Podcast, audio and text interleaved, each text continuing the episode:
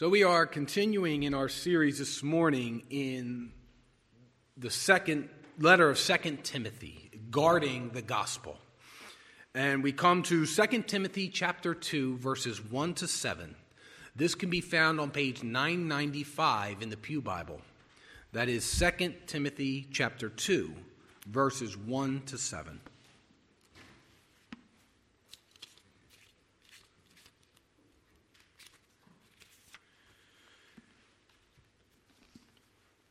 Hear now the eternal living Word of God.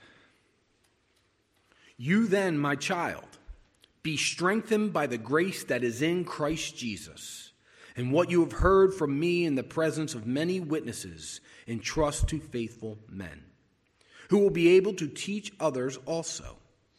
Share in suffering as a good soldier of Christ Jesus. No soldier gets entangled in civilian pursuits since his aim is to please the one who enlisted him. An athlete is not crowned unless he competes according to the rules. It is the hard working farmer who ought to have the first share of the crops. Think over what I say, for the Lord will give you understanding in everything. So far in Paul's second letter to Timothy, we've studied this letter, and, and Paul has commanded and encouraged Timothy in the task of guarding the gospel. And as the aging apostle suffers in a prison dungeon, he writes this letter and he pours out his heart to his young son in the faith, calling Timothy to continue in his mission to endurance in guarding the gospel. Paul's reminded Timothy to fan into flame the gift of faith that's been given to him. And last week specifically, we, we learned some characteristics for endurance that Paul gave to Timothy to be willing to suffer for the gospel, to be ready to communicate the whole truth of the gospel, and to follow the examples of those who have endured in their guarding the gospel. But Paul isn't finished. He has much more to teach Timothy in this final letter of his. As his imminent death looms, Paul is passing on everything Timothy needs to know to carry on the baton of Paul's ministry. I had a long career as a soccer coach, and one of the cool things I got to do, not many people know, is I was a scout for MLS teams. That, those, that is the professional soccer league in the United States. And so, in this role, I would tell the teams about the college players that they may, might want to draft. I would tell them the position that they played, what their attributes were, like how tall they are, how strong they are, how fast they are. I would list all their strengths and weaknesses. I would even detail what foot they preferred to kick the ball with. And when the college players I worked with found out about this, some of them would ask me what they needed to do to become a professional soccer player. And I would tell them all the things they would need to do to work on their game. But often these things would be intangible qualities that they would need to improve. They needed to be tougher. They needed to be braver. They needed to be more patient. They needed to be more respectful to everyone else involved. And so, as Paul continues to prepare Timothy for filling his, his shoes in his ministry, we'll see some of these things. This morning, for ourselves, we'll see three qualities that we can cultivate in guarding the gospel. The first is the single minded focus of a soldier, the second is the discipline of an athlete, and the third is the work ethic of a farmer. The final chapter, or sorry, the first chapter of this letter ends with Paul recounting how many people have left him. But there was one man, Onesiphorus, who stayed with Paul. He endured the difficulties. He actually risked himself to find Paul and minister to him. But now Paul's encouraging Timothy to be strong like Onesiphorus. Paul is calling Timothy to continue strong in guarding the gospel, the same gospel that Paul is currently in prison for and will soon be executed for. So the stakes are high for Timothy. But Paul doesn't exhort him to be strong merely by his own human effort, by his own strength. Because actually, Timothy is a weak, sickly man. And as the landslide of challenges and persecution comes Timothy way, Timothy's way, Paul is commanding him to stand strong, but not in his own strength. In verse 1 of chapter 2 begins You then, my child, be strengthened by the grace that is in Christ Jesus. It's the grace of Jesus Christ where Timothy will find his strength for ministry. And so we usually think of God's grace in his gift of salvation. But there are actually a few categories we see for God's grace in Scripture. One way grace is used in the Bible is what we think of first with grace God graciously forgiving sinners. And we see this all throughout the Bible.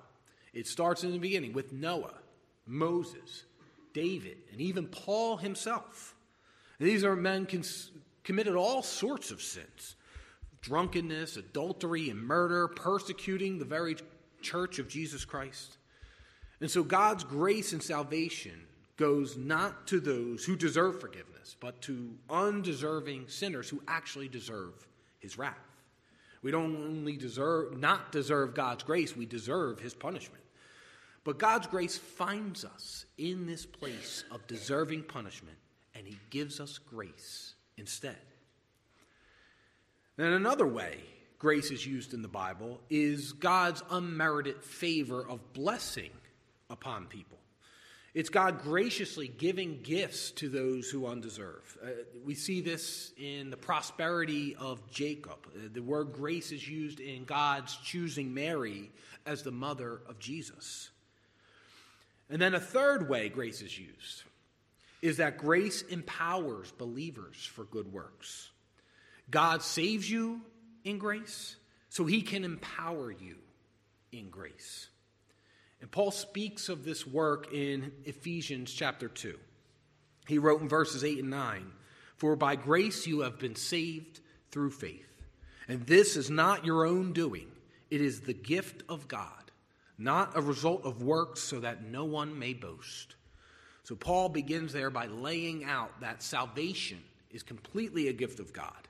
It's completely of God's grace. It's not a result of works or anything that someone has done. So no one may boast in this. But then he follows that saying in verse 10. He says, For we are his workmanship, created in Christ Jesus for good works which God prepared beforehand that we should walk in them. We are saved by God's grace, but we are also empowered by God's grace to do good works. And so Paul commands Timothy to be strengthened by the grace that is in Christ Jesus. He's telling him to continuously let God make him strong. The demands of guarding the gospel are difficult. It's not an easy path that Timothy has been called to. There will be suffering. There'll be persecution in some form for anyone taking this task. You need the strength of God's grace in the task ahead. God doesn't save us from our sins and leave you to this difficult task in your own power. He's with you. The Holy Spirit is dwelling within all of God's people, and we're continuously strengthened by the grace of God.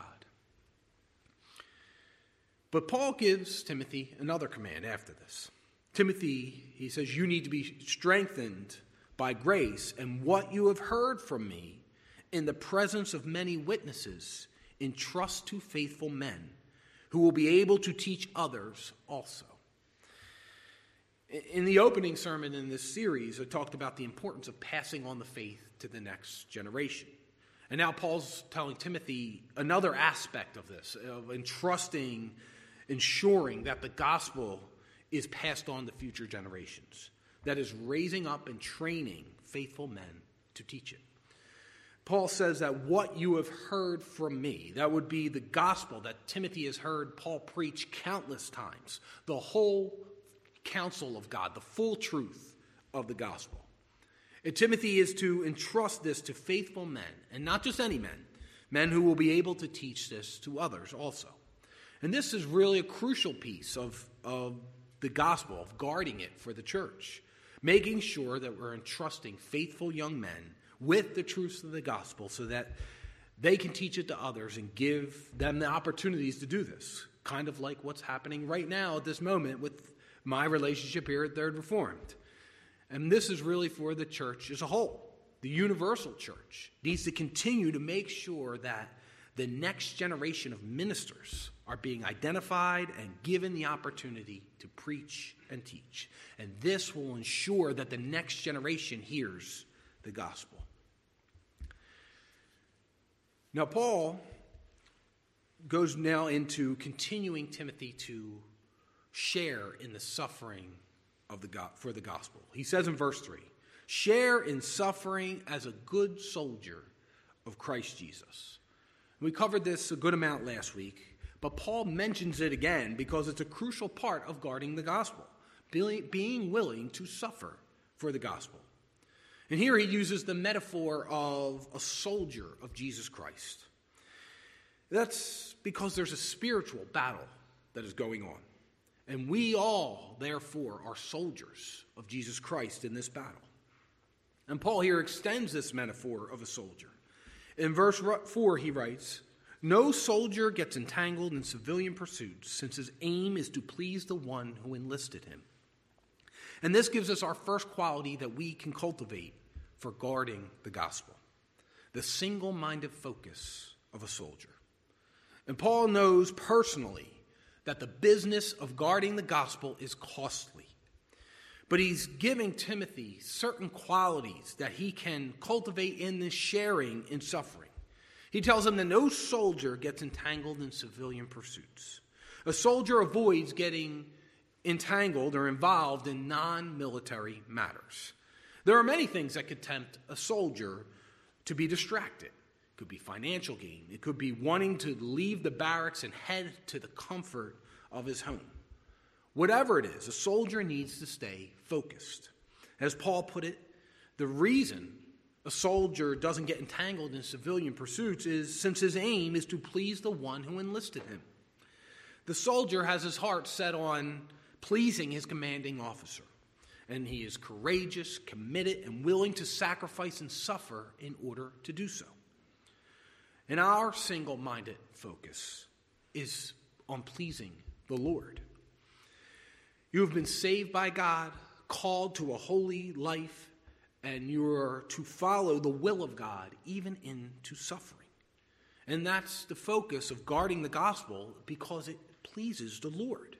You and I all, every one of us, are to be courageous in this calling, committed to the Lord and pleasing Him, willing to sacrifice if suffering comes, then let it be for the gospel of salvation in Jesus Christ. You need to shun distractions, and this can be so many things. Our mission in the gospel can even get distracted by good things. It happens when your focus is on pleasing yourself rather than pleasing the Lord. It's not that you're to completely abstain, obviously, from duties at home or neglect work or things in the community. It's just that they shouldn't be a hindrance. You shouldn't get entangled in them, that the gospel gets left behind. The motivation of your heart is what Paul's concerned with because that's what God is concerned with. God is pleased when your heart is focused on pleasing Him. And if you're focused on God, then you'll be willing to suffer for the gospel. The spirit of power, the spirit of love and self control that Paul mentioned earlier is with us. God hasn't left us on our own to do these things. And so you can cultivate the single minded focus on pleasing God because you're strengthened by the grace that is in Christ Jesus, the empowering grace of God. It empowers you to focus on pleasing God rather than pleasing yourself. Then you'll be able to do all the things we're talking about this week, last week, all the things listed in this letter. When you're strengthened by the empowering grace of God, then you'll be willing to suffer for the gospel, ready to communicate the whole truth of the gospel in word and in deed. And so, Paul's point is that if you have a single minded focus on a life that pleases God, you'll be living for Him, guarding His gospel, even if that means to suffer. Now, Paul doesn't end there. He gives a second analogy in verse 5. An athlete is not crowned unless he competes according to the rules. Paul now compares the Christian life with an athlete. An athlete must undergo serious training. An athlete must be disciplined. And ancient Olympians in, in the first century, when Paul wrote this, they had to complete a required 10 month training period, and they had to swear an oath that they had done it. And this is what Paul's referring to competes according to the rules. An athlete needs to dedicate himself to a disciplined regimen. And that's our second quality that we need to cultivate in guarding the gospel the discipline of an athlete. If an athlete is going to be crowned victorious, then he must be self disciplined. He must submit himself to rigorous training. He must be willing to sacrifice earthly pleasures. In other words, Paul's really talking about faithfulness. He's saying that the rewards depend on faithful discipline. Only if Timothy remains faithful and disciplined, persevering in the suffering that will take place, preaching and teaching the whole truth of the gospel, as he has heard Paul do for the better part of a decade, keeping the faith and finishing the race to the end, then he will receive his reward. But he's not going to do this in his own strength. God will see him through. The people that fall away, that Paul mentioned, all the people that left him, unless they return, they will not receive it. And so, for you and I, the discipline of an athlete is about faithful perseverance. The rules that we are to follow is obedience to God's law. We aren't to have idols, take, on, take the Lord's name in vain. We're to love our neighbors and not murder, commit adultery, steal, or lie. And ultimately, the discipline of Christianity is following the model of Jesus in self denial and suffering, taking up your cross daily and following Him, obedience to God's will. And this obedience to the will of God may take you down paths you'd rather not go. And so to persevere in this, to persevere in this task and having the discipline necessary to do it is not done in your own strength. It's done through the sustaining, empowering grace of God. He'll keep you until the end where you'll receive the crown of righteousness.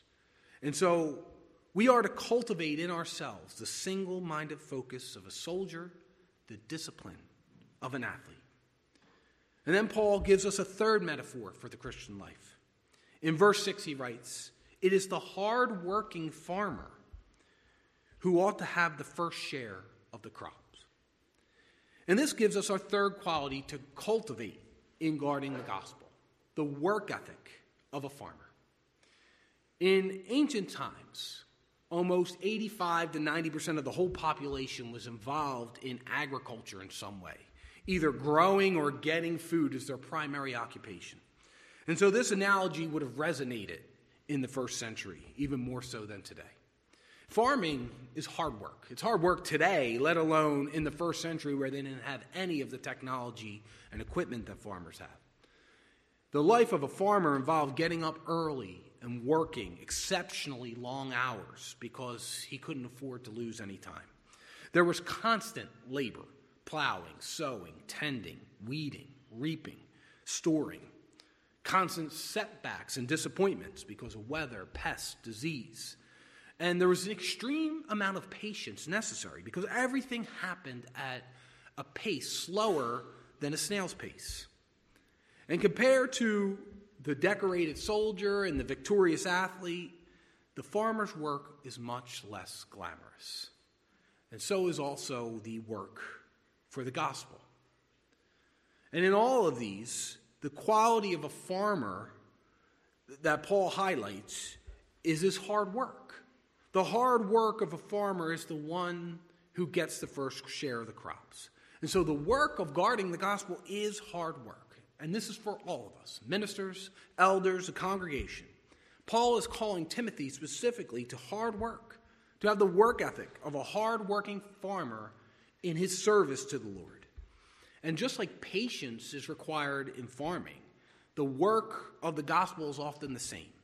It's a patient, often painstaking work that requires diligence. It requires focus, determination, day in and day out. And there's strain, there's struggle, there's diligence, all of which are a type of suffering.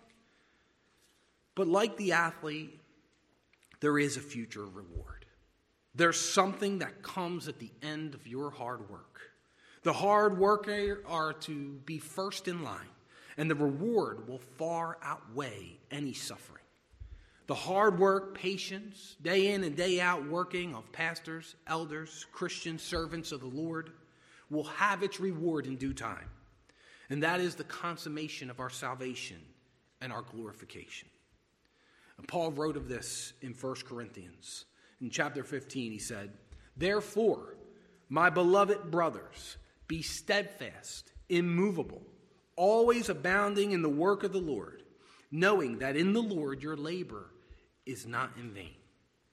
So it will take a focused diligence today, a daily focus on the gospel, not getting distracted by other pursuits, not letting the things of this world distract you, being entertained, whatever it may be, become entanglements. Making sure each day that you're doing what the Lord requires of you, taking up your cross anew each morning and patiently grinding out this work, knowing this whole time that one day the fullness of the harvest will come. Knowing that one day our salvation will be fully consummated. One day we will be glorified in eternity with Jesus, and God will dwell with us.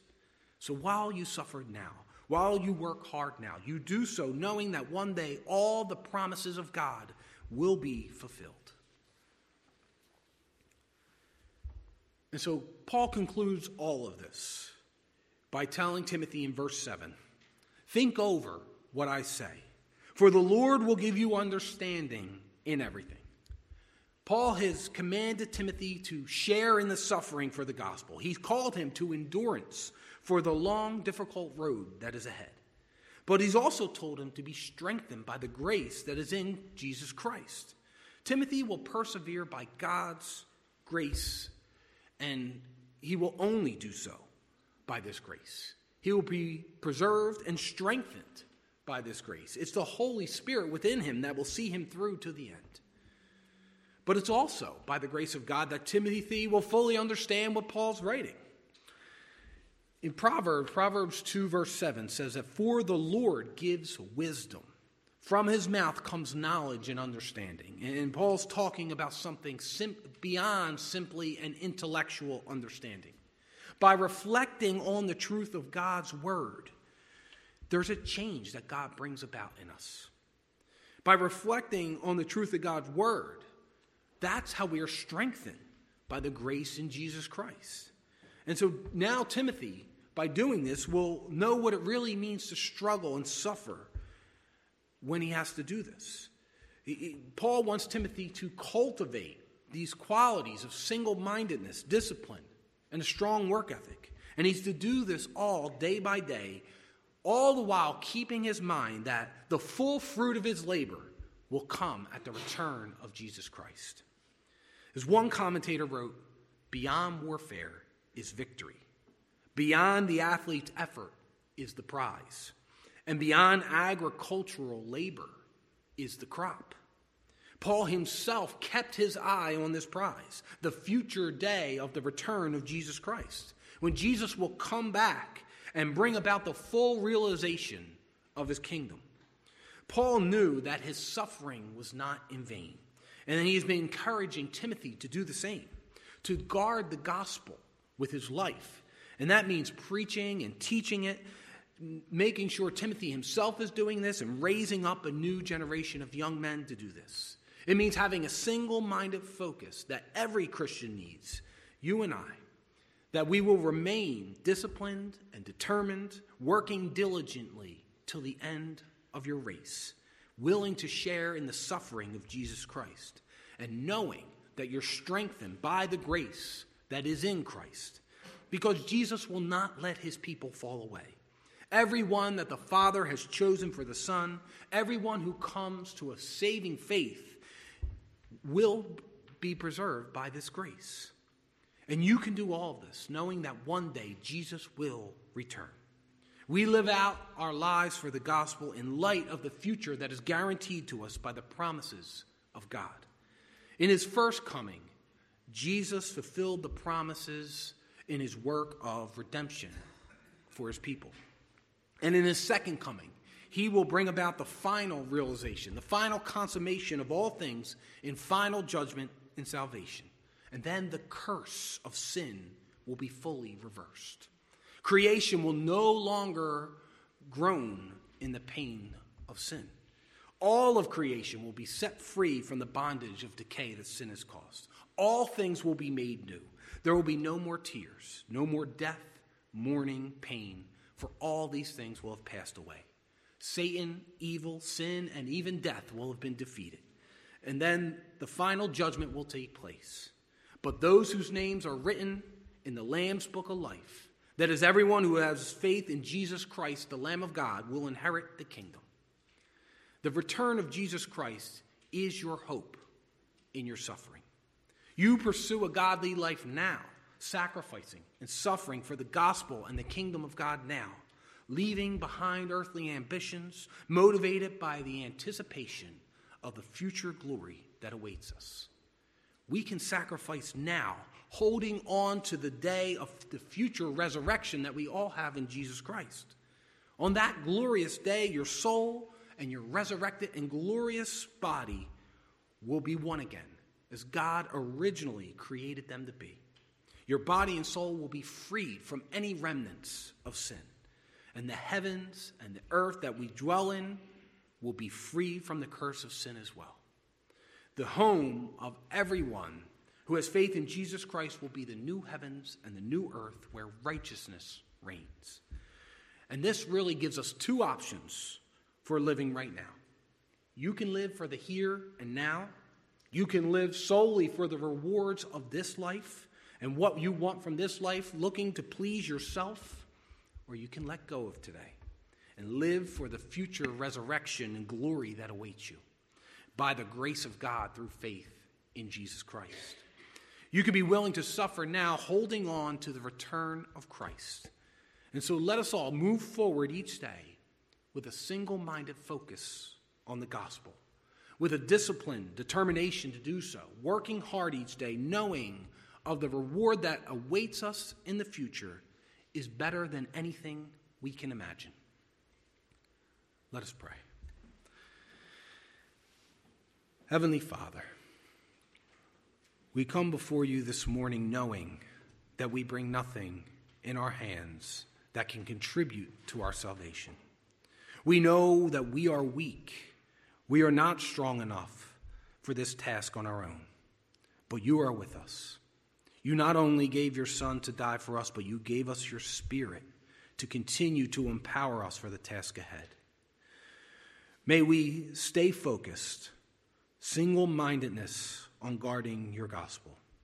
May we have the discipline, determination that it requires, the work ethic, knowing that everything you have given us is beyond our wildest imagination.